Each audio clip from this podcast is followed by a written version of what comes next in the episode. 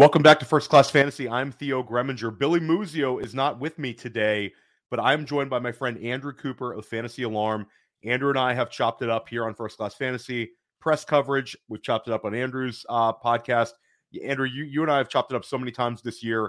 This is like I'm not even going to send you a show sheet, but I capitulated nah, and I did send you a show sheet. So I didn't look uh, at it. So yeah, that's it. it. you know, show, you know, it's Alan Seslowsky, my co-host of Sonic Truth has a very colorful uh, description of show sheets, but it kind of is like show sheets are for cowards, but he uses a different word than cowards. I, I was on with him and uh, him and Jim Coventry, and I know how they go with that. Yeah, they uh, they're not interested in that, and hey, I'm with you on that. But I know on the same channel, Matt Kelly, the show sheet is sacred right? The, the Podfather sheet. show sheet is legendary and elaborate. So hey, you know what? More than one way to skin a cat, right there. Billy Muzio is a big show sheet guy. I, I am like a I do every show sheet. I talk down about show sheets, but then I every show I'm in, I end up sending the show sheet. So like you know, I, I guess I I guess I, I've I've fallen in line. But we have a really exciting show today. The the like the pace of the regular season is over. You churn out so much content at Fantasy Alarm. I churn out a ton of content here at Player Profiler. But I feel like once we get past, you know, week 17 you have a little bit of the weight off your shoulders in terms of like the continual timeline, a little bit of time to breathe, and then we just dive right into this NFL playoffs. But it's so much fun. We both wrote articles about the FFPC playoff challenge. Uh, and we're going to talk about that. We're going to pick a team. We're going to do all that. But why don't you let everybody know what you've got going on, sort of your off-season pace here at Fantasy Alarm? Yeah, so uh, there really is no off season for either of us, right? I mean, it's just it's a nonstop schedule. And the good thing is I've been doing this long enough that I have a schedule. So people want to hit me up for dynasty stuff like that. I'm not into that just yet because I don't play devy. If you have a draft before the NFL draft, I personally consider that to be devy adjacent. And there are people you can reach out to. Definitely the people at Player Profile are already looking at it. You know, the Campus to Canton guys, the JWB guys. For me, what I do is I go deep and on these uh these playoff contests. So I'm in FFPC, I'm in a bunch of the one and duns. I do some of the best balls, I do some of the DFS, doesn't matter. And then I start working on my uh, free agent stuff. And then we get the combine and the draft. Right at the draft, we do dynasty. By that time, we're already back in the best ball. I mean, I already I sneak in some best ball in March anyway, and then it's the Scott Fish Bowl, and we're back at redraft, man. So it really never stops. If you just follow me on Twitter at Coupe Fiasco, easiest way to get my stuff. But now we keep rocking all year long. And I love these playoff contests. So you definitely got to get set up and get going, especially with the FFPC, because, you know, this is the one where you can really, there's so many layers to it, right? The weekly version of FFPC, I've been doing it all year where you make one lineup, can't have two guys from the same team. And that's fun, but that's, that's checkers. This is chess. You make one lineup. It's can't have two guys from the same team, but that has to last you all the way through the playoffs. But again, we'll get to that when we get to that right there. Yeah, and the FFPC playoff contest is my preferred choice. For high stakes, I'll play in multiple platforms. I play FFPC, I play NFFC, but I love the finality of the FFPC where I pick it and I'm done. done. And that's yeah. it. You, you're locked in. There's no like going in and changing things up. You know, you have the, we'll, we'll get in a little bit more in the rules, but it makes you really kind of focus in on picking correctly the teams that are going to make the Super Bowl, in addition to picking the correct players. And then there's so much game theory we're going to dive into about chalk and about how you could be going up with a, a contest where being unique versus being, you know, correct and all sorts of things, you know, kind of fall into place there. But before we get into the NFL playoffs, before we get into anything with the FFPC playoff challenge, Coop, you're, you're a Boston guy. Over your shoulder, you got Marcus Smart you got the Celtics, you got the Bruins, you got the Red Sox, you got Tom Brady over your shoulder. You know this, this one is right very, here. That's is that uh Pedro?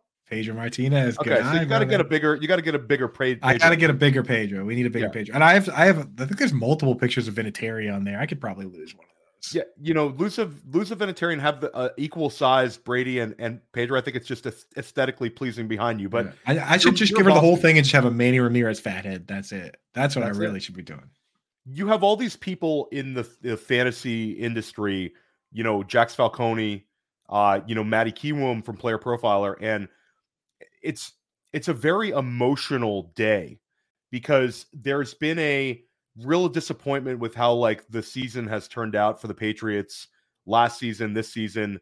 Uh, but you know, this is something where Bill Belichick was like one of the. I mean, let's let's face it. When it comes down to a Mount Rushmore of NFL head coaches in the history of the sport, Bill Belichick is there. Uh, when you think of Bill Belichick, I have two questions for you.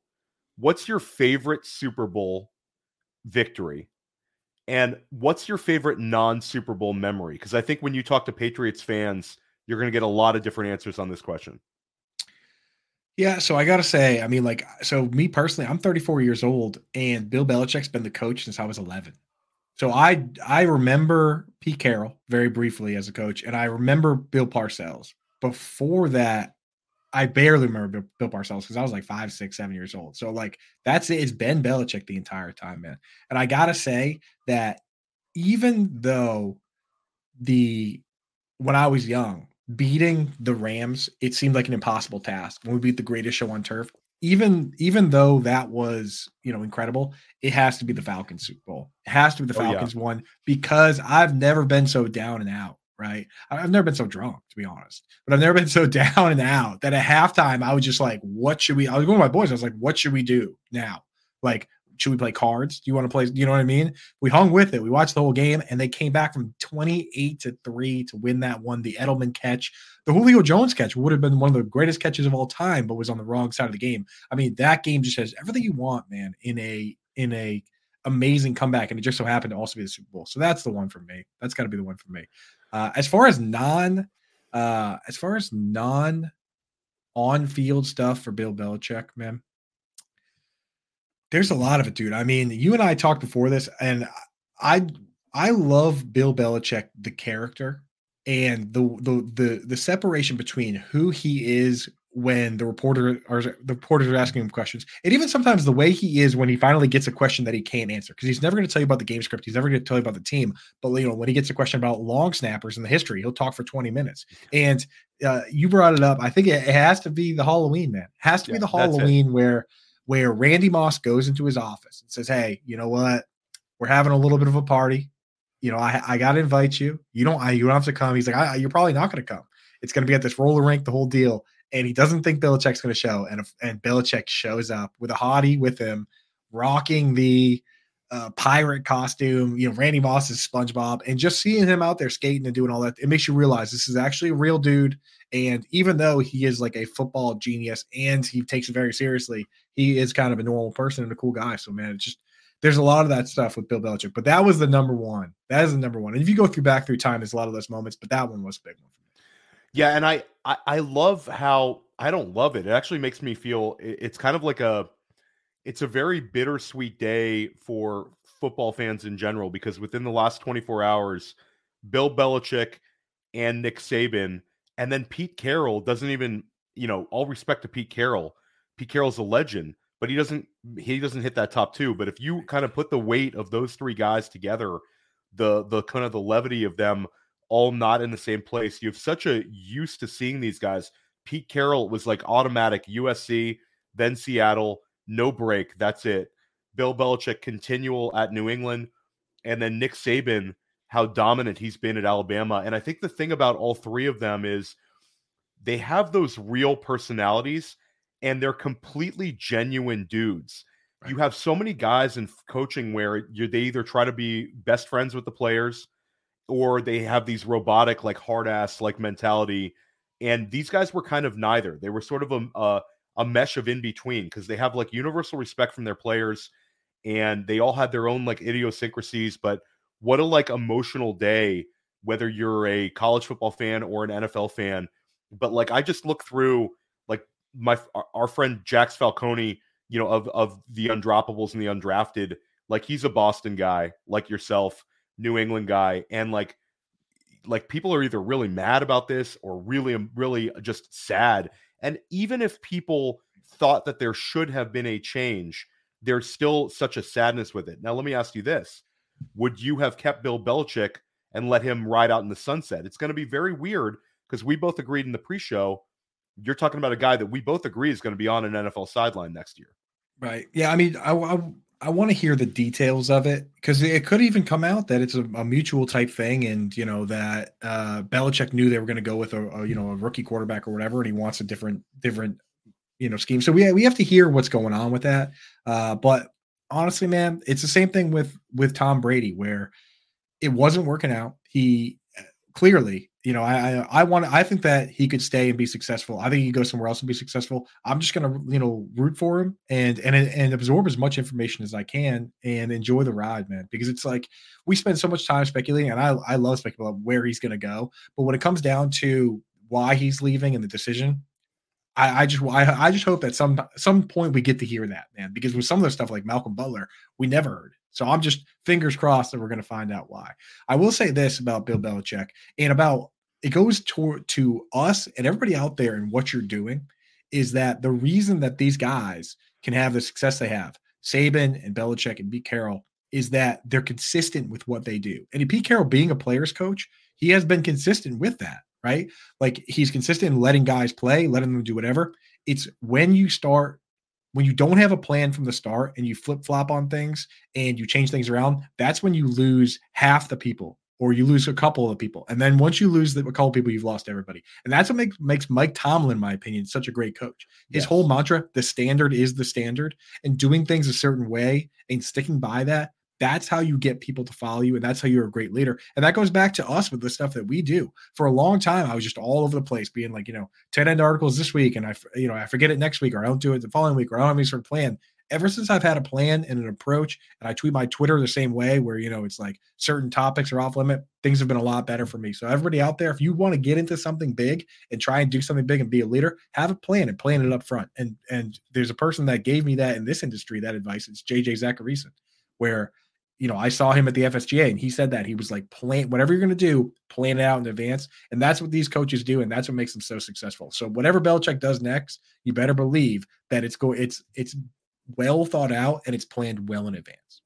And also, you can kind of plan like Coop and I to do fantasy football literally all day, and then at night before you go to before you go to sleep, and it's just like, yeah. But Belichick, uh, legend. Let me ask you this: This is a big one.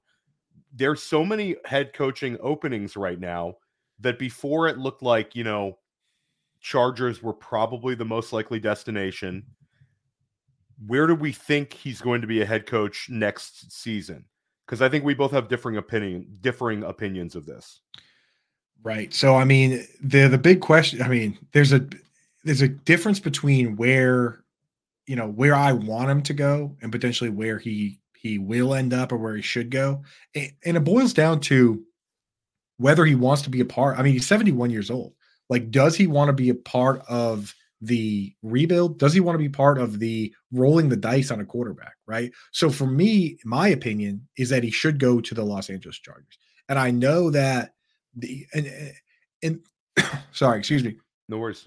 With what he does so well, I think there's certain teams that would really benefit from the fact that he is GM adjacent and he is like he can take over everything and completely separate the ownership from the day to day right? Teams like the Chargers with Spanos and teams like the Panthers with Tepper and even the Cowboys with Jerry Jones, they need somebody to just say, hey, you know what? I got all of this. I'll take it from here down. You just go away. Jim Irsay could use that too, even though Shane Steichen did a good job there. Like, I'm not saying they're going to go there. I'm saying that, like, at a certain point, you you need to have the owner just completely take a step back from what's going on. And Bill Belichick for those organizations is great. That's why I think the Chargers, where if you really think about it, the most important offensive positions are quarterback and left tackle. And their quarterback's 25 and their left tackle is 24, Rashawn Slater. And they have Zion Johnson. You know, Corey Linsley's probably not going to come back from what I've heard. I'm not sure if you heard anything different, but the, the heart issue he has, supposedly, he's not going to come back. That's what I'm hearing. But with guys like Mike Williams and Keenan Allen and the contracts and the money they're owed, the contract to some degree, there's a reason they say it's a myth that if you got guys that buy in and you work around it, you can make all that work. And right now they have way better weapons. I mean, those wide receivers, think about it. Mike Williams, Keenan Allen, uh, Josh Palmer, Quentin Johnston, that's way better than what the Panthers what the what the Falcons have, way better than what the Panthers yeah. have, better than what the Commanders even have. And the Commanders, uh, you know, we know probably aren't going to go with him anyway because they've already kind of decided what they're going to do. But it's like, you know, what are they missing? running back, tight end, and center. Those are fairly. I mean, center is expensive, but fair. You can get a tight end. I mean, he could bring Zeke and uh and Hunter Henry with him. I mean, they're both they're both free agents. So I mean, I look around and and the problem with the other teams is that in his mind, he probably says, "Okay, I'm a great coach. The problem I had was I didn't have a quarterback." So is he going to go to the Falcons, who have the eighth pick and need to trade up to get a quarterback? I mean, I don't know. Maybe they'll bring Russell Wilson with him. He's very good friends with Nick Saban. Does you know do, do conversations with Nick Saban lead him to think that Bryce Young is a quarterback that he wants to work with, or maybe he wants to avoid that? There's a lot of questions here, and where he goes is going to be very telling. If he goes to the Panthers, that tells you that he thinks that that coaching staff was terrible and that Bryce Young actually is a good player. So it's very interesting. I'm, I'm, I'm very interested to hear what you think, Theo. See, I do think it's going to be Carolina because at the end of the day, like the Los Angeles one, you know, he's stepping into a situation that on paper is the best one, but Carolina, he'd have the biggest voice, and it's a complete disaster there where he could uh, steer the ship in the right direction very quickly. It could be a certain thing where year one there he gets it back on track, then year two they take a step forward and Bill Belichick looks like the genius once again. So he's an interesting guy. I don't think this is as cut and dry. Um, I think certainly Los Angeles and him, there's going to be a lot of interest mutually. Um, but I think when it's all said and done, there's going to be a massive payday from Carolina, and and that sort of thing is going to happen. So uh, definitely interested in that one. But what a wild offseason. What a what a crazy day for football and coaches. But we got to talk about these playoff games. We go. We're going to talk. We're going to take a quick break, and then we come back, we're going to talk about which player we think could gain the most fantasy value in the NFL playoffs. We're going to go through, we're going to pick each and every game, and then we're going to build uh, a lineup that we think can win a half a million dollars in the FFPC playoff contest. And we're so confident in this lineup that we're also going to enter it in the $35 contest. We're about to win 600 grand live here on Player Profiler YouTube. We will be right back. Hey, you know, people always ask me, what's the World Series of Fantasy? What's the Super Bowl of Fantasy? And it's easy it's the FFPC. Their signature Players Championship has a $6 million prize pool, and their best ball leagues start in February and they're the answer to so many questions. Hey, what's the best place to get a Dynasty Orphan? Well, you can adopt a Dynasty Orphan at the FFPC right now. There's more orphans at the FFPC than anywhere else on the internet. That's why we partner with them. So if you want to play fantasy football for low, medium, high stakes, you love Dynasty, you love best ball, you love seasonal leagues, all types of fantasy footballers need to go to the FFPC. And remember, use promo code Underworld. Promo code Underworld gets you $25 off your first team. Promo code Underworld, $25 off your first team, no matter what the format is, at the FFPC. Go get it. Hey, it's Kaley Cuoco for Priceline. Ready to go to your happy place for a happy price? Well, why didn't you say so? Just download the Priceline app right now and save up to 60% on hotels. So, whether it's Cousin Kevin's Kazoo concert in Kansas City, go Kevin, or Becky's Bachelorette Bash in Bermuda, you never have to miss a trip ever again. So, download the Priceline app today. Your savings are waiting. Go to your happy place for a happy price. Go to your happy price, Priceline.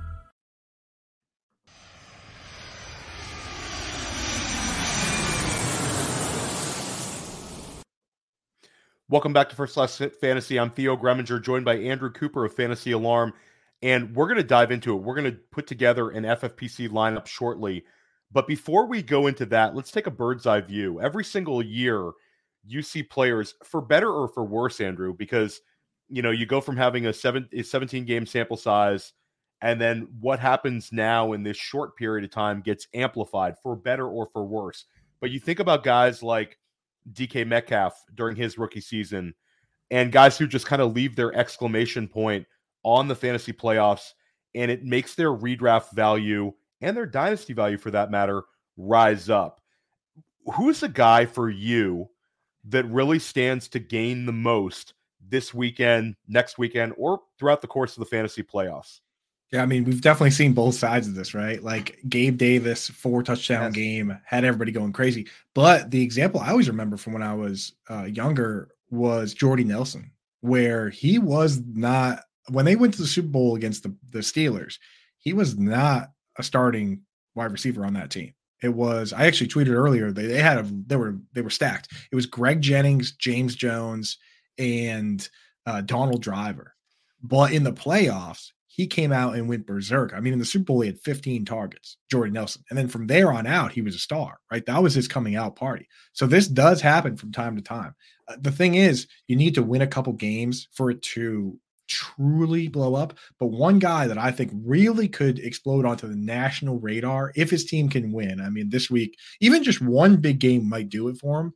But if they can win against the Cowboys, I could see Jayden Reed being a guy where people say, wow, this guy is awesome. And the thing about Jayden Reed that's great for us for fantasy football is that uh, you know, going back to to Matt Kelly and, and the crew on here and the Sonic Truth back when it was him and Nate List, they love Chris Godwin, right? When he was young, but he was a part-time player because they had Mike Evans and DeSean Jackson, right? So early on, part-time guy. Then year three becomes a full-time guy, absolutely blows up. Great call by the player profiler crew, right? In the in the Roto Underworld channel.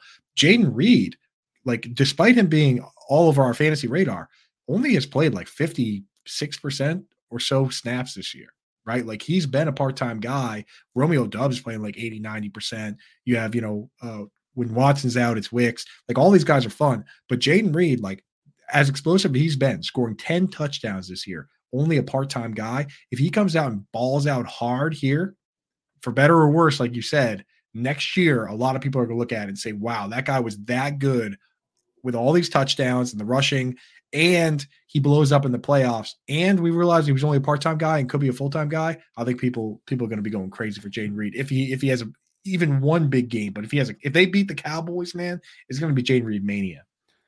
Jayden Reed, like I'm officially a Jayden Reed hype man, and I said I think Jayden Reed is heading towards the third round of of redraft next year.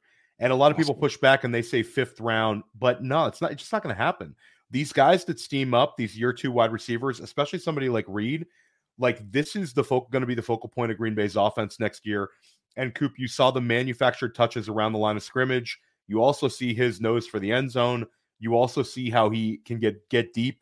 Like Jayden Reed checks off all the boxes. He's a big time athlete, and he was a second round draft pick. This is not like saying, you know some out of he checks every box. Chris Godwin, right? It's love like, love you know, your love your He's the opportunity. Reed might even be in our lineup. You've got me so hyped for Jayden Reed. Oh, look out! But we might we might have to. We'll I'll say for for for me, like I always Reed was on my list. I always look for the rookies, but you know Rashee Rice would be an interesting one. Uh, but Jahmyr Gibbs, I think, is already a 2024 first round pick. I think he could absolutely go nuts this playoffs and kind of rise himself up into RB2 overall, which I think right now he's probably not. Um, but I think you know he could make a big case for RB two overall. Uh, that's kind of low hanging fruit. But the one that I think stands to gain the absolute most is De'Von Achane. So like Miami this week plays against Kansas City. It's a three and a half point line. We're going to talk about that game. We're going to pick who we think is going to win it in a second. But if we go out and see De'Von Achane put up 25 in this game, 20 points, and potentially they get the win, and he does it again next week against Buffalo, like we don't necessarily need to see two games here, but if you legitimately are going through and planning out for 2024 and you're picking in the, the back end of the first round, how can you not consider De'Von Achane, especially if he has a big playoff performance here? The guy averages 17 and a half points per game as a rookie. We don't think Raheem Mostert is going to have this sort of continued success next year. And De'Von Achane is just incredibly explosive.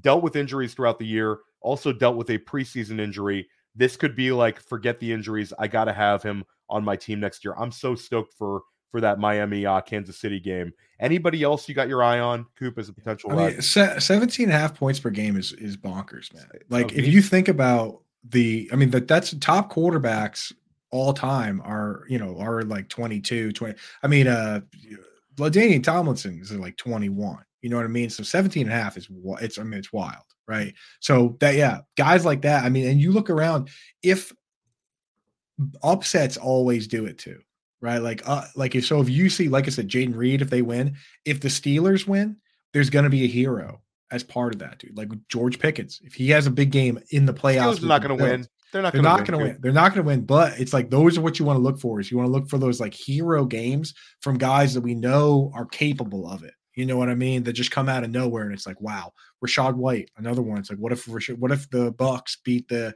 Eagles? And that's the thing, you know, it happens every single year. We try to avoid it. We do it in college football too. The guys that play games when there aren't many games left have all the eyes on them. So you get that. Uh, uh I think again, Matt, we're on Matt Kelly's channel, so use another word of his vividness bias, right? Where when you're seeing the national championship game, it's the only game on TV, you remember that, right? You remember right. those big games. So when you get to the NFC, whoever makes it to the NFC and AFC conference, you remember those monster games. Whereas this round, maybe not so much, right? When Gabe Davis does against the Chiefs with four touchdowns, which, you know, let the record show he didn't have any catches until Tyrann Mathieu got a concussion in that game. So maybe that game doesn't even happen if the circumstances aren't right. But you know, there, it could easily happen. So you got to you got to mention all those guys that are kind of just hanging around. Uh, you know, even I mean, I could go one last deep name is what if Jameson Williams has some big plays? There you go, some monster plays, right? What if he has a three touchdown game? Then all of a sudden we're like, wait a second, now I remember this guy which is hurt, and now he's got a full time job, and we'll see. So you know, a lot of those guys floating around. Show title is now Andrew Cooper says Jameson Williams is Nico Collins of 2024. Clip clip uh, just clip it. Just clip it. Uh, so let's let's get back to the FFPC playoff contest because yeah. I have this ready to go. We're about to look like this and pick a team. But love it. Before we do that, the way this contest works is we're going to pick a team and this team is going to be the team that we have throughout the playoffs. You're only allowed to pick one player per team. And the way that works out now with the expanded playoffs is there's going to be a team left out. excuse me, there might be two left out. Uh, when we do the contest, we'll figure two. it out. It's two left out. It's, it's two left out. And I highly encourage you to read Coop's article at Fantasy Alarm and my article here at Player Profiler. If you're choosing to jump into this contest or the FFP in, in general, use the code Underworld. It gets you $25 off.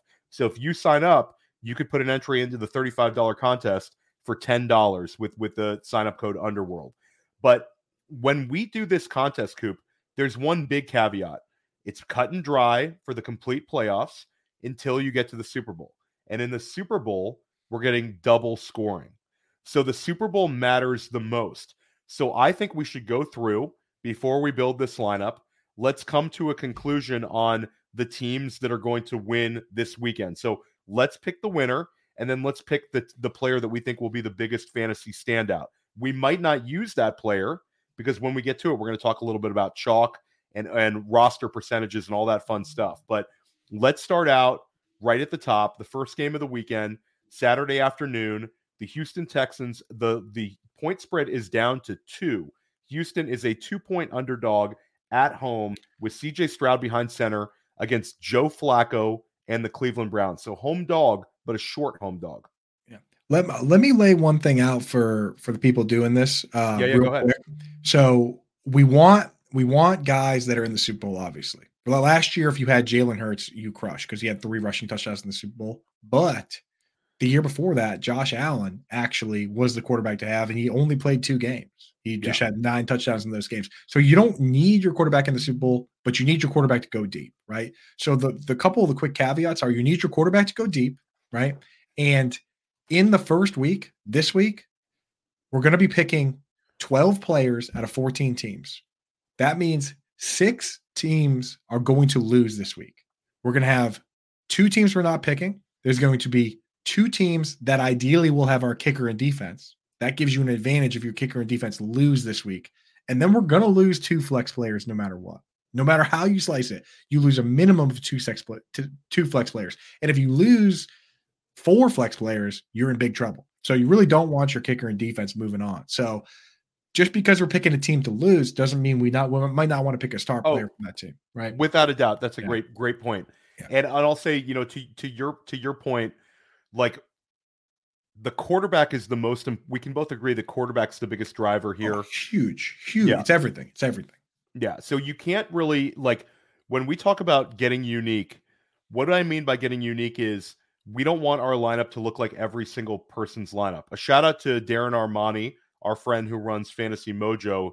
He tweeted out what he thought would be the chalk selections. And there was only one player that i had a little bit of pushback on. Question is to you who do you think is the going to be the most commonly used quarterback in this competition? Because he says it's going to be Lamar Jackson. Baltimore, of course, has the one seed, but I think when it's all said and done, I think quarterback there's not going to be a true, you know, push you over the top chalk play because I think there's going to be a number of people using Josh Allen, right. a number of people using Dak. Uh, I think Brock Purdy is going to be a pivot to a Christian McCaffrey for a lot of managers. Who do you think will be the chalk play? So I think that the more people look at the scoring and and think about the contest from the from the standpoint of having a like if the, the fact that Lamar Jackson has the bye week is going to scare people away, even though it shouldn't, because the Super Bowl counts as double. Whatever yeah. whatever team you know you think goes to the Super Bowl is who you should be picking to some degree. But this this this uh format is custom built for Lamar Jackson uh, sorry for for Josh Allen because not only is it four point passing right and and six point rushing, but it's only negative one for turnovers. So when he does that arm punt that he likes to do on third and long and just throw it down there, which actually helps the team in some cases, like last week where you know it's third and long and he chucks up a pick and the guy you know takes a knee in the end zone, they gain 15 yards on that, right? So when he does that, it doesn't hurt you as much in year. So I think you know it's between Josh Allen Lamar Jackson. Some people have Jalen Hurts, but I honestly I could see people going Lamar Jackson. But I think Josh Allen at the end of the day is going to be the most rostered player. Interesting, and I, I think I'm kind of with with you on that one because I think there's a lot of love right now for a Buffalo Super Bowl as well. Um, but let's go ahead and, and let's let's go ahead and pick these games. So Houston right now, uh, short home underdogs. They're plus two at home against Cleveland. Joe Flacco against CJ Stroud. Very very cool game but this is a tilting game, and the, the team that wins this game is going to play Baltimore next week. Which way are you going here uh, with your pick for who's going to win? And give me a player that you think will shine fantasy wise. Yeah, so honestly, I think that the Browns are going to end up winning this one. A lot, and it's not sexy, but a lot of times the team that's you know better in the trenches, better on defense, they win the game. And I, I love what the Texans have done on a quick turnaround you know, new coaches across the board, DeMeco Ryans, Bobby Slowik, but it's not quite there yet from an offensive line standpoint or a defensive standpoint. So I think the Browns do pull this one out. That doesn't mean I don't want to use players from these teams. And uh, one quick uh, word of caution to people out there: you don't. So I had a few people that said, "Oh, you know what? They can. Be there here's my roster," and they said, "Okay, the winner of this game plays the Ravens most likely." So I don't want to have. Uh, I don't. I don't want to have these players going deep and they say, okay, I'm gonna I'm gonna pick the Browns defense and use Ka'imi Fairbairn, which my response to that is you're guaranteeing one of your kicker or defense move on, which means you're guaranteeing one of your other flex players get eliminated. I wouldn't do that. So for me, I look around in week one and I kind of like the idea of David Njoku going crazy. I completely agree with you. Yeah. And David Njoku, I think will be chalk. I actually think most people are going to use him or the Browns defense. And I think that it doesn't matter because right. he he has the potential in this tight end FFPC again. Everyone is tight end premium scoring, so it's PPR with an extra half point for half for point. tight end. So Njoku is capable of putting up a thirty pointer, and if Njoku goes up against Baltimore next week, I actually think Cleveland would be a live dog in that game. I love having Njoku in this lineup. Njoku seems like one of those guys who's chalk but correct. So right. what we, we're both on the same page. Let's let's move on here. And for Let Texans, me... I do think Fairbairn is an interesting one though, because it's a home game against a like. very a very good defense. Let's keep him as an option. Anybody else you want to consider out of the Houston Texans, uh, just to keep on our notes? Yeah, so I'm not going to go. We're not going to go Stroud. So, and, and, I don't like Singletary going up against the Browns and then potentially the Ravens. To be honest, like I like his usage, but it's just it's too off the beaten path. I mean, just for example, here's last year's lineup that won the $200 contest. The one that won the $35 contest was was wild, but the one that won the $200 contest, I mean, stop stop me when I say in the or or here, let me I'll say the names and you tell me if it's chalk or not. Quarterback was Jalen Hurts from last year. Pretty chalk. Yeah. Austin Ekeler. Chalk. Christian McCaffrey. Chalk. Ja'Marr Chase. Chalk. Justin Jefferson. Chalk. Travis Kelce. Chalk. CeeDee Lamb. Chalk. Saquon Barkley. Chalk. Stefon Diggs. It's straight up chalk. You're giving me all the chalk. His kicker was Justin Tucker. It's complete chalk. It's literally All right. chalk. And then his two other picks were Christian Kirk, which you know, I mean, you didn't have to pick a a, a, a- Jaguar, but he was probably the best one. And, And, you got then the second game. You got the second game And you got the second Los game. Angeles. Yep. and then his throwaway was just he just picked Miami defense. Who Which- actually turned over Buffalo a few times okay. They did okay. Didn't they have a? They Yeah. took one to the house on a. Correct me if I'm wrong. Did they take one to the house on a return or something wild? yeah, I don't remember was so- eh, exactly. there was something like that. yeah, Yeah, something. So, So, they got. yeah, so it was that. So that one was pure chalk, and then the one that won the thirty-five dollar contest, which actually, if the person is doing what we did and put that into both contests, that he would have won both because his thirty-five dollar team, the third, the winner of the thirty-five dollar team scored the most points overall. That one was the was the opposite. He had four tight ends in the lineup, four tight ends, right? So I'm- it's like you can go either way with it. I my opinion is to is I'm thinking let's get as much like slam dunk chalk in there as possible. And then the difference maker might be like we have we have David Njoku in there. And in our minds right now, he's our tight end, but that doesn't stop us from having two tight ends or three tight ends or something like that, where you know it might even be all the best players from the matchups. But at the end of the day, people aren't thinking that way. They're thinking, I need one tight end, and then now I start a bunch of wide receivers. So little things like that, man. So let's get those guys in there and let's move on the next game. Yeah, I do think that there's some. That's an interesting conversation because you are the tight end whisperer, and I play a ton of tight end premium with the FFPC.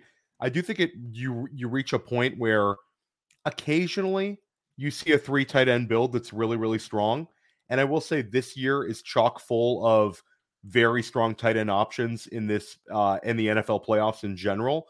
But I feel like once you start going too tight end crazy, Then you it, get it limits your it limits your Right. upside. You, You know you those want- guys. what- yeah, what you want is because because we're looking for single game single game specialness, right? Yeah. So that's why D- uh, David Njoku, even if you're starting Njoku and then you still go with a Nico Collins, like it's tight end premium. So you look at TJ Hockenson.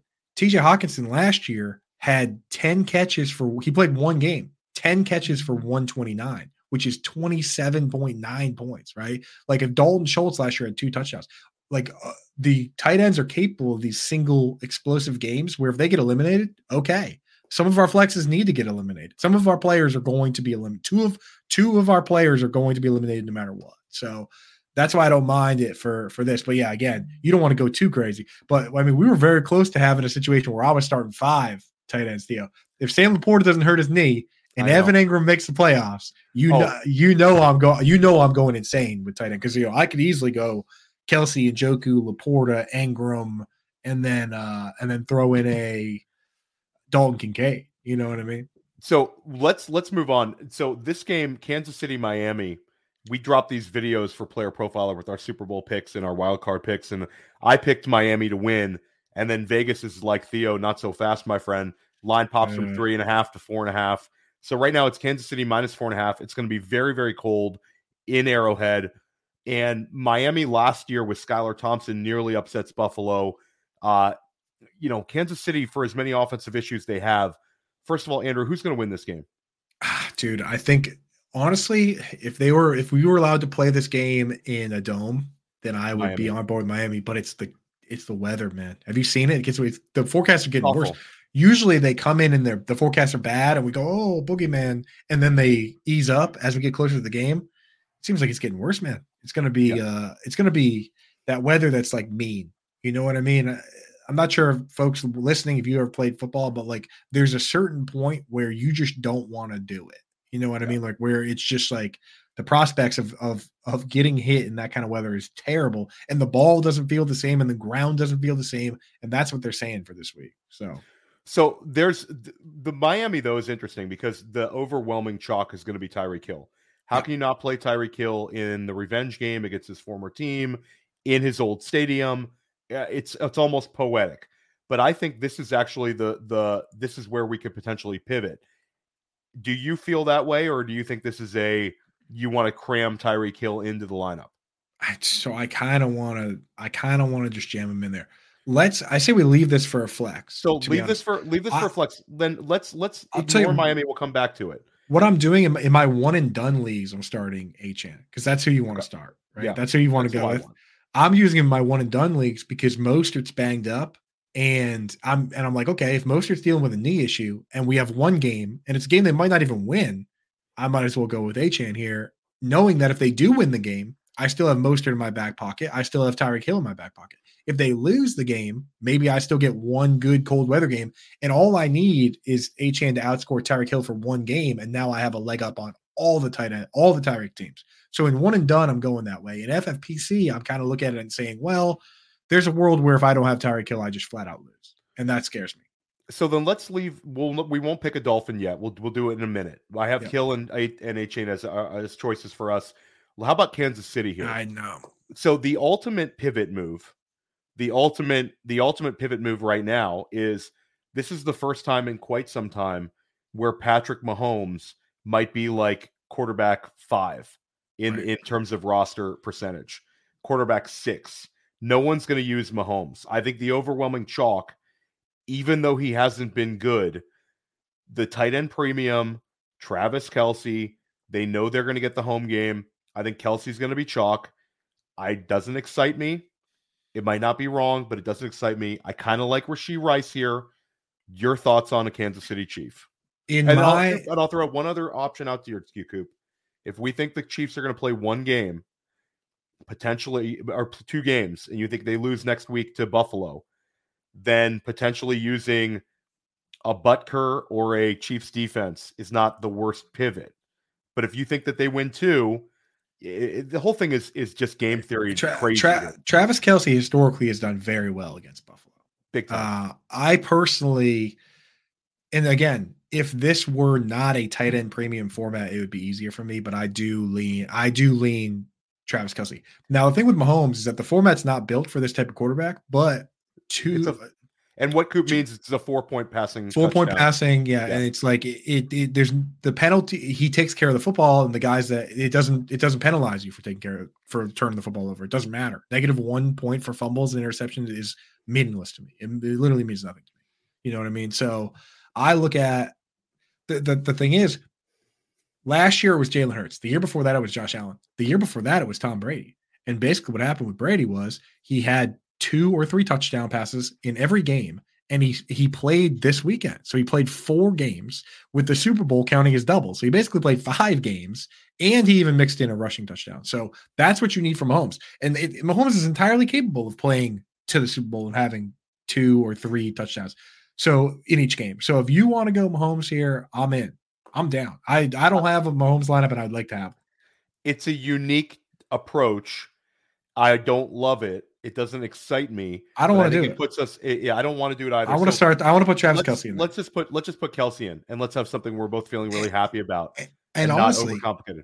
now and, and the beauty of this is now that we have Kelce and Njoku, we our lineup is actually oddly enough very more unique than many many lineups because many Agreed. people are going to sit there and say I have to start one or the other and they're not even going to go there like Njoku if they start Travis Kelce they're not they're going to look at Njoku and be like why would I start Njoku I have Travis Kelce so, So let that look- that that itself is pretty unique already I, I I love I love it. I love it. Thirty points from Njoku, and then we'll be like, man, why did we play Kelce? He got only 15, uh, 14 points this game, but then we could potentially get Kelce for multiple games.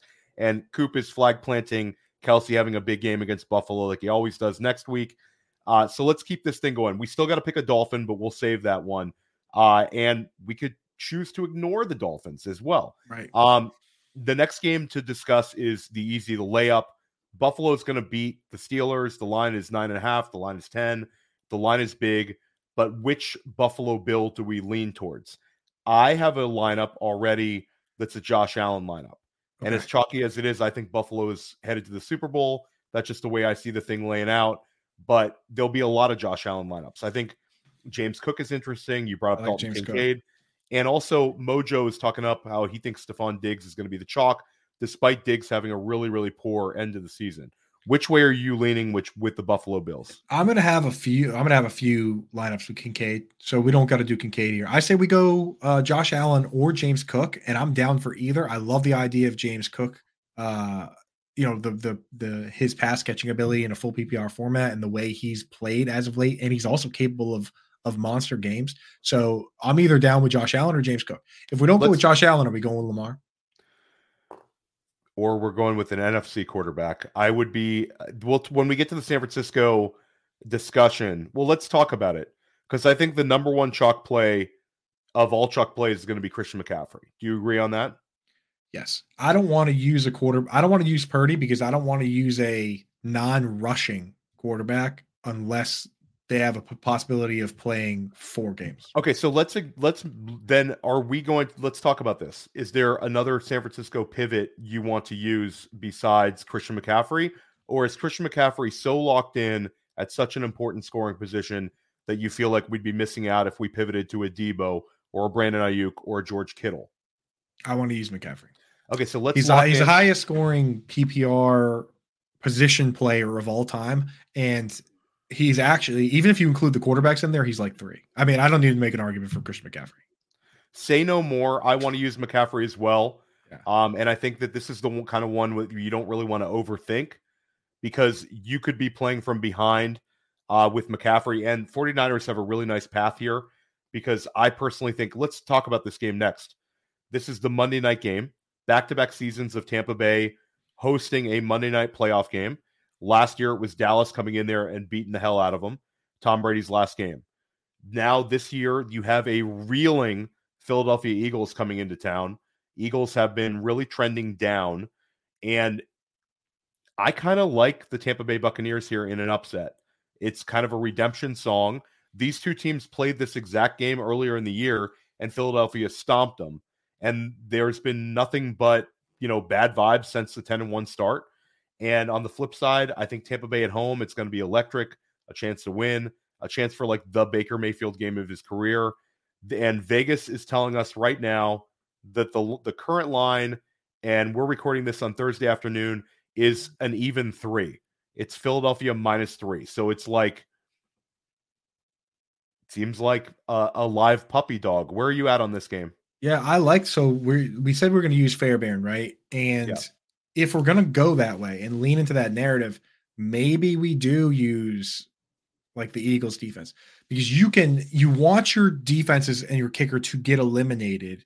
But if they win one game, it's not the end of the world. If they make it to the AFC or NFC championship based on my research, you're in trouble. Like you need your flex players and your wide receivers and your running backs to make it that deep. So we don't you don't want your defense to make it far, but they can win one game. It's not the end of the world.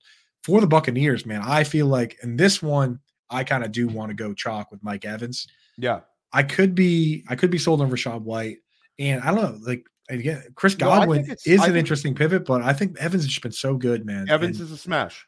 Yeah. Mike Evans is a smash. Mike Evans is been so good this year. And, and Coop, I also don't think this is the kind of chalk that's going to get you in trouble. Right. Because I think there's going to be people that avoid the bucks and they don't necessarily use a buck. I don't think this is like a game where people are like, I have to use one. Right. Um, you know, when you look at the odds to win the Super Bowl, they're like bottom four among all these teams. Um, so I I think Mike Evans will be chalky, but not crazy chalk, and I think he could absolutely shred Philadelphia. Mike Evans is about to be a free agent. Mike Evans is about to be paid. Mike Evans led the NFL in touchdown receptions, and Baker Mayfield is going to have tunnel vision for him in a big important game. And running backs against the Eagles, you know, historically are not scoring as much as wide receivers uh, you know, in a huge disparity here. So I think we lock in a player we both like in Mike Evans, and yeah. let's let's let's leave Philadelphia off now. They're potentially our defense. Yep. Yeah, Mike. So Mike Evans. It's like if your if your players are going to lose, historically, I'm looking through all the all the numbers, and there's so much chalk. And then there's guys that just had monster games, right? Like Gabe Davis, four touchdown game. Uh, 2019, Raheem, Most, Raheem Mostert for the 49ers, four touchdown game. Like if if if we're going to have a guy that could potentially lose in the first round, Mike Evans is absolutely capable of having 150 yards and three touchdowns in a losing game. Right? Yeah. Like that's that's what you want. You want a guy to go out in a blaze of glory if they're going to lose. So that's that's a, we'll lock that one in. It's it's going to be eh, you know Mike Evans. That's a play for us. It's locked in. We're going to consider the Eagles defense. Quick question in the chat that we kind of glazed over. Albert in the chat is asking us Thoughts on using Isaiah Pacheco? Yeah, Albert, what's up, dude? Anthony, what's going on, man? Toronto Dave in the chat. What's up, guys? Yeah, I mean, Anthony also seeing, you know, Ryan Volts and everybody hanging out. Uh, Anthony has been throwing out names all year in my chat on on Coop's uh, fantasy football fiasco, and I know Albert's been hanging out too.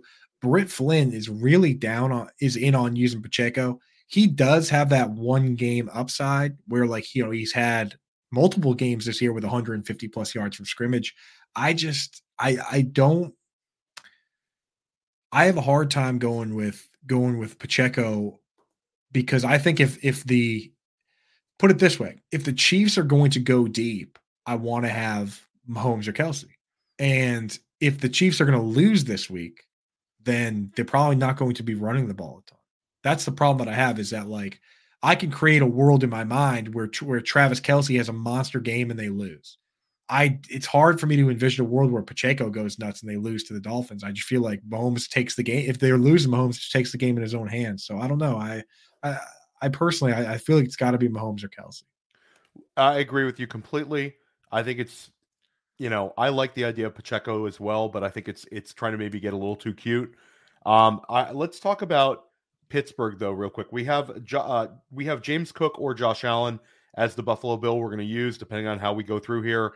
Um, I'm on George Pickens as the Pittsburgh Steeler that I would be interested in if we use a Steeler. Are you on that path as well? Uh, personally, I've been using either the the the Steelers defense or nobody. To be honest, okay. yeah, because the Steelers defense again, we want them to we want your team to lose, but like again, you I'm looking around and I'm saying, okay, turnovers are only negative one, so it doesn't hurt Josh Allen, but he is a turnover machine. Is he not? Like we're looking for, and he takes sacks. He takes sacks that don't even look like sacks. Like he scrambles around a bit and then gets tackled two yards short of line of scrimmage. Like that's still a sack. So like I look at the Steelers and a 36 and a half point over under and think to myself, you know what? Like the Steelers could gracefully lose this game with the defense having the exact kind of game I want my defense to have, which is, you know, TJ Watt gets after the quarterback, Josh Allen throws a stupid interception or two, and then they lose. And then, you know, that's exactly that's all I want out of my defense. So let's leave Pittsburgh and, and Eagles under our defensive options. Yeah. Let's keep this going. Green Bay and Dallas. Now, this one's pretty cut and dry. I think if we use a Green Bay Packer, we both love Jayden Reed. Mm-hmm. I'm going to put him on the list. Um, we talked about him a little earlier as a guy that we both think could rise up.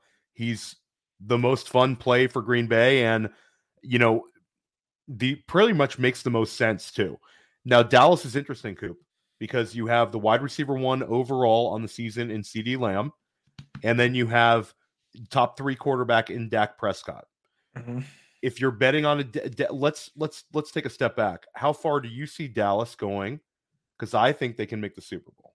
They easily can. I mean, they're the fourth best odds. People are kind of discounting like the teams that get the bye week are always going to be like plus 200, plus 300, right? You know what I mean? Like, I don't think I've ever seen a bye, bye week team be like plus 500, you know? And then the best teams are going to have like plus 650 odds, plus 750 odds. I don't have it in front of me, but the Bills and the Cowboys to win the Super Bowl are probably are last I checked, they're right there. Yeah, so right the Cow- Cowboys are probably you know they're they're a top four team minimum in Super Bowl odds, so you have to consider them as a team to go to the NFC Championship at the very least. The thing again, Dak falls into that category where if I I'm only picking Dak if I if the Cowboys are the team I think goes to the Super Bowl, and in this case, it's possible, but I'm not doing it. I'd I'd rather the, the other part of it is that that doesn't have to be the case, right? Because the Rams went to the Super Bowl, and you know two years ago when the Rams and Bengals went to the Super Bowl Joe Burrow was not the quarterback, and neither was Matthew Stafford. The yeah. winning players were Ja'Marr Chase and Cooper Kupp, and the quarterback was Josh Allen. In fact, nobody with those quarterbacks made any money, right? So it's like you, you got to factor in the possibility that even if they go to the Super Bowl, CeeDee Lamb is still the better pick, or Tony Pollard is a better pick.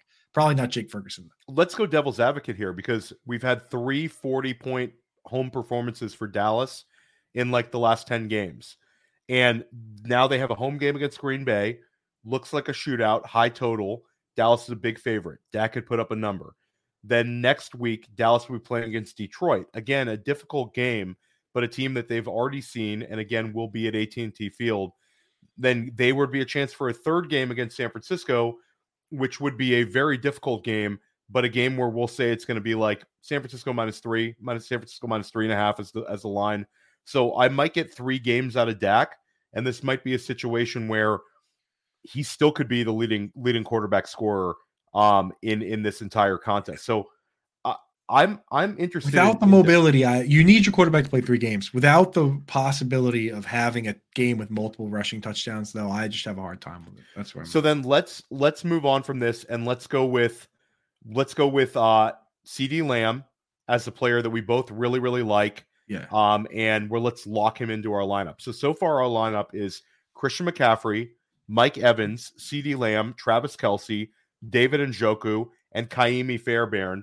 We are down to Philadelphia or Pittsburgh as our defensive choice, and we have right now uh, James Cook or Josh Allen is going to be the player we use from Buffalo. Now let's talk about the I think the most fun game of Easily. the entire weekend, Matt Stafford revenge game.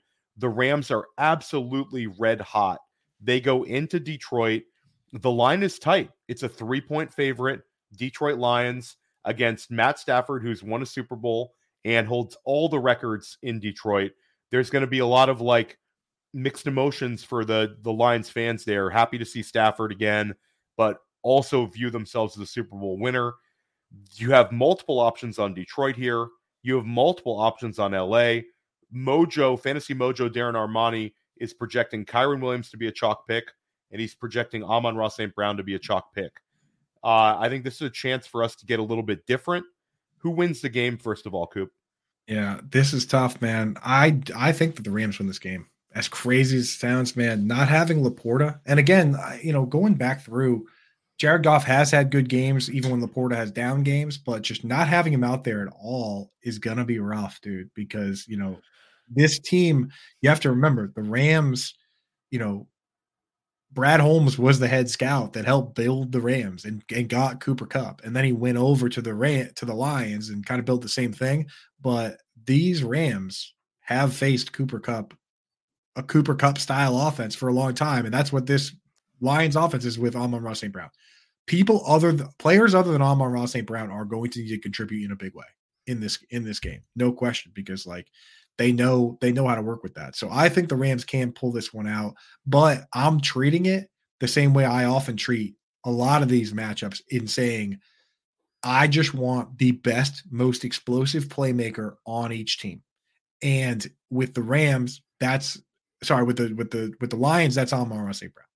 You know, you can make a case in in one and done leagues. I love going like Jahmyr Gibbs, knowing that I have David Montgomery in my back pocket.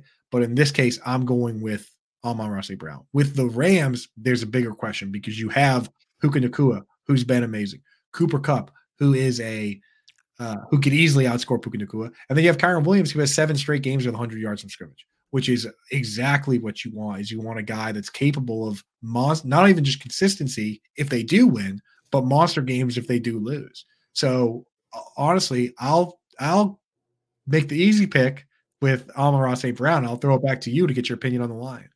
Okay, so we're gonna we're gonna lock in Amon-Ra St. We're gonna lock in Amon-Ra St. Brown, and then when it comes to the Rams, you bring up some interesting points. I think Kyren Williams is going to be widely used throughout Right. this contest, and I think there will be some Cooper Kupp goodwill where he's going to be a little bit more rostered than you would think. Right. I actually think Where it's not Nacua- fun. Where it's almost not not sneaky enough. Right. It's not sneaky enough. to be worth it. I think Puka Nacua is the one you want.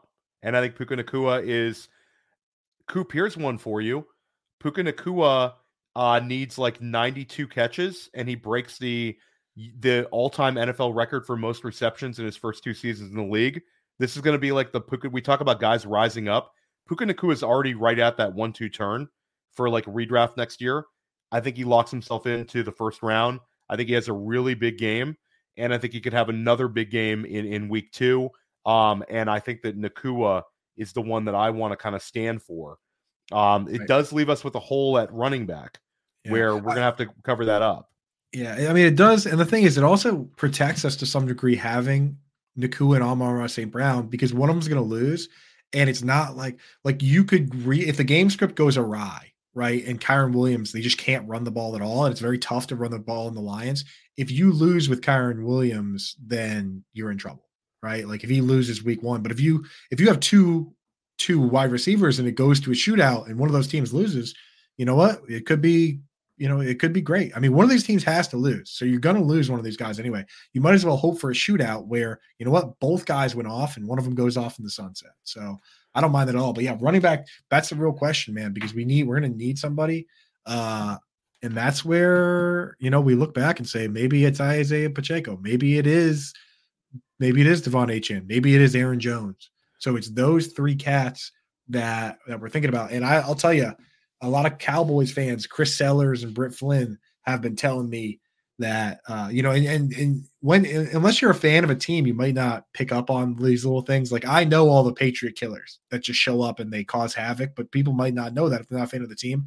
Cowboys fans are telling me that Aaron Jones is like the devil to the Cowboys. Yeah. Like they, they're saying that he goes and crushes the Cowboys. You know, whether that narrative holds, they're they're saying that this guy's a problem for them. Okay, so we'll put him in in consideration with with uh Jayden Reed.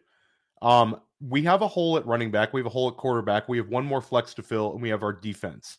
Let's talk about the Baltimore Ravens, which is the one team that we haven't talked about. They have the bye week. This is a weird team because you have a couple options here. Yeah. Lamar Jackson is going to be a heavy chalk, uh, and we do need a quarterback. So our, our basically our, our quarterback decision right now, Coop, comes down to Lamar versus Josh Allen. That's going to kind of Right. steer the ship of which way we go at running back. Because if we're going to go Lamar here, and we think Lamar gets to the Super Bowl, which I, I'm not sure. I'm not sure. Right. They are Well, really, really good. They're, They're yeah, really good. they're a very complete team. That's what's that's what stinks. We should pick. We probably should pick the quarterback based on. I mean, the, here's the problem. Well, and here's why Lamar is going to end up being the chalk.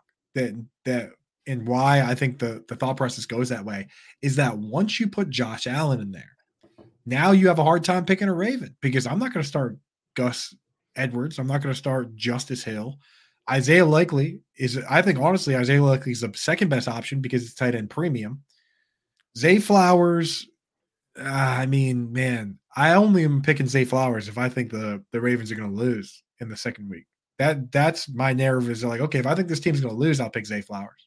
You know, But- I, I have a I have a lineup where I have a lineup where I picked the Baltimore Ravens. Uh, I believe their defense because I thought Cleveland could upset them in week two.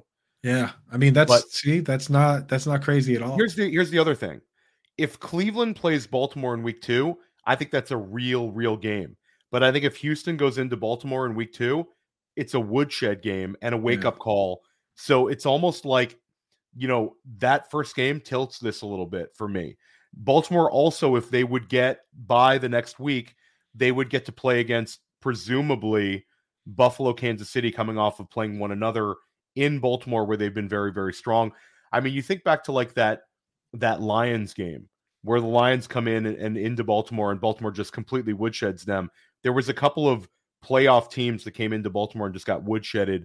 So I don't know. For some reason, like the my heart is saying fade Baltimore, but my head is saying that they're good enough that they can make it to the Super Bowl. Well, I, th- I think that's why I like pick, making multiple lineups because in this particular lineup, we have to factor in game theory, right, Theo? So look at what we've done so far.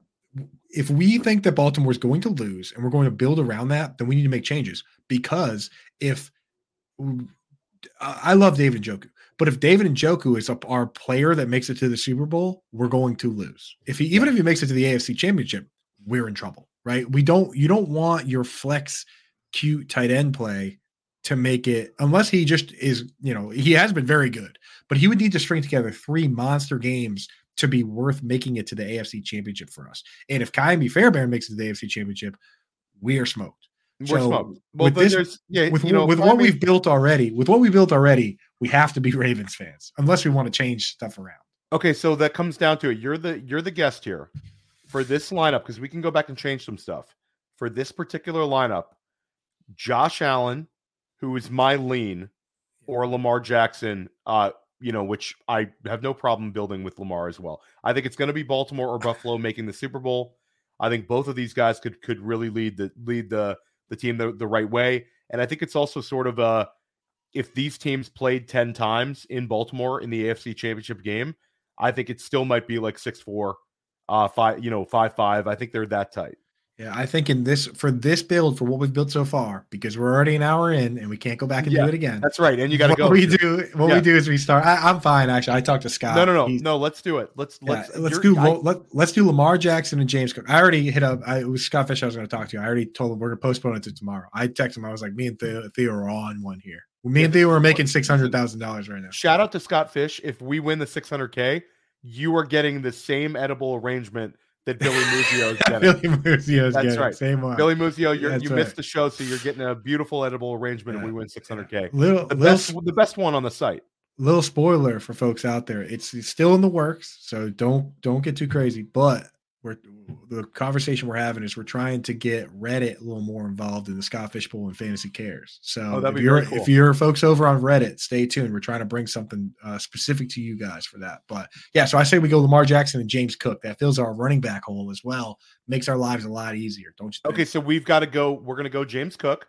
So Yeah. right now, our decision comes down to yeah Miami you're taking Dolphin and notes i hope Yeah, the Miami Dolphin, the flex, and it could go anywhere, and it could be the difference between us making half a million dollars or being losers. So, So let's let's be let's get the easy one out of the way. Defense out of the way.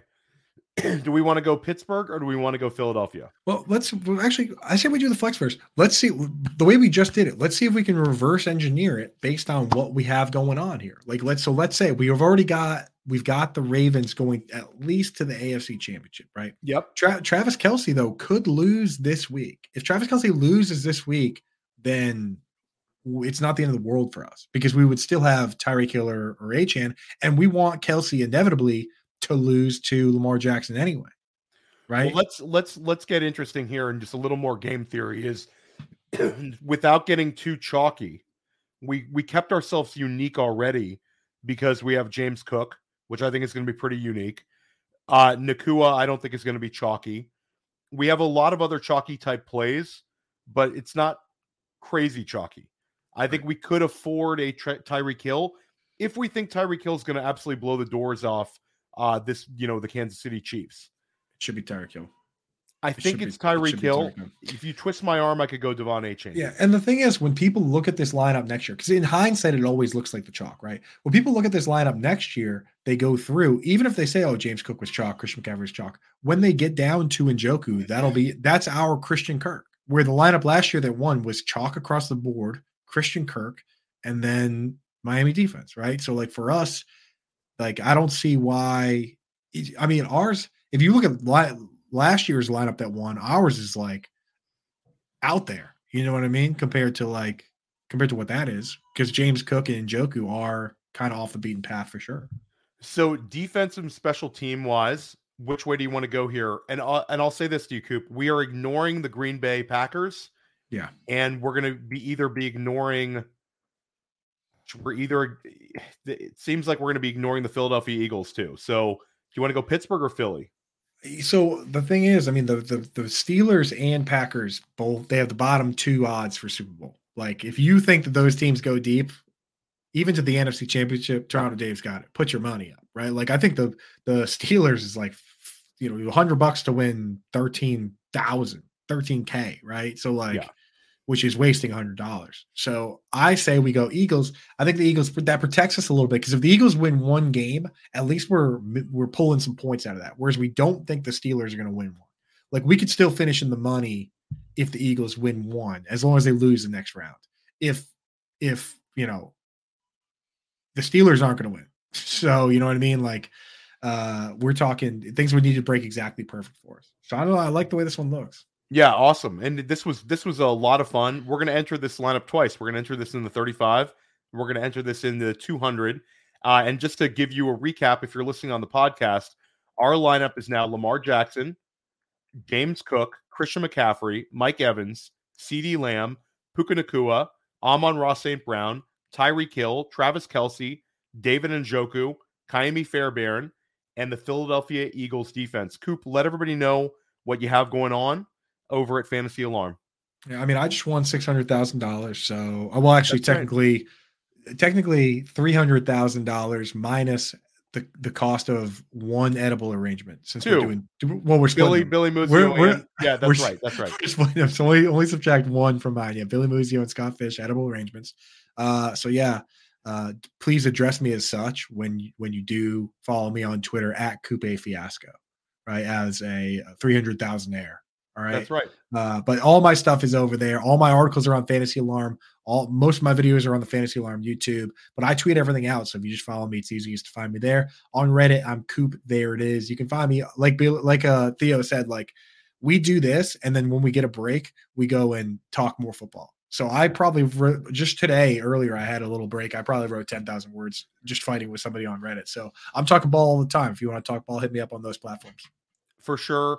This was a lot of fun. I'm going to be back again. If you want to sign up for this FFPC contest, use the code Underworld.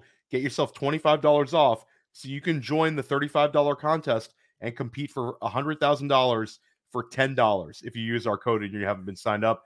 This was a, a great deal of fun. Coop, it's always a blast chopping it up with you. Check out press coverage tomorrow. I'm going to be with Jim Coventry and Alan Seslowsky.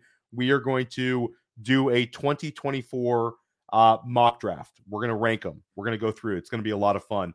Uh, anyway, this was uh, a fantastic show. But everybody uh, enjoy the fantasy playoffs. This is, excuse me, the NFL playoffs. This is like what you want as a football fan. Sit back and enjoy the moment, and uh, stick with us here at First Class Fantasy. We got you covered all season long. Hey, I want to take a moment to thank you for tuning in. It's important to me that all of our media be free. This is only possible because of you allowing a true independent sports media enterprise to thrive unlike any other in the business. So please subscribe to the All In package to continue to make all this possible, to ensure that all of our stats, information, data, content is available to you, especially you, the people that get the site and get the show.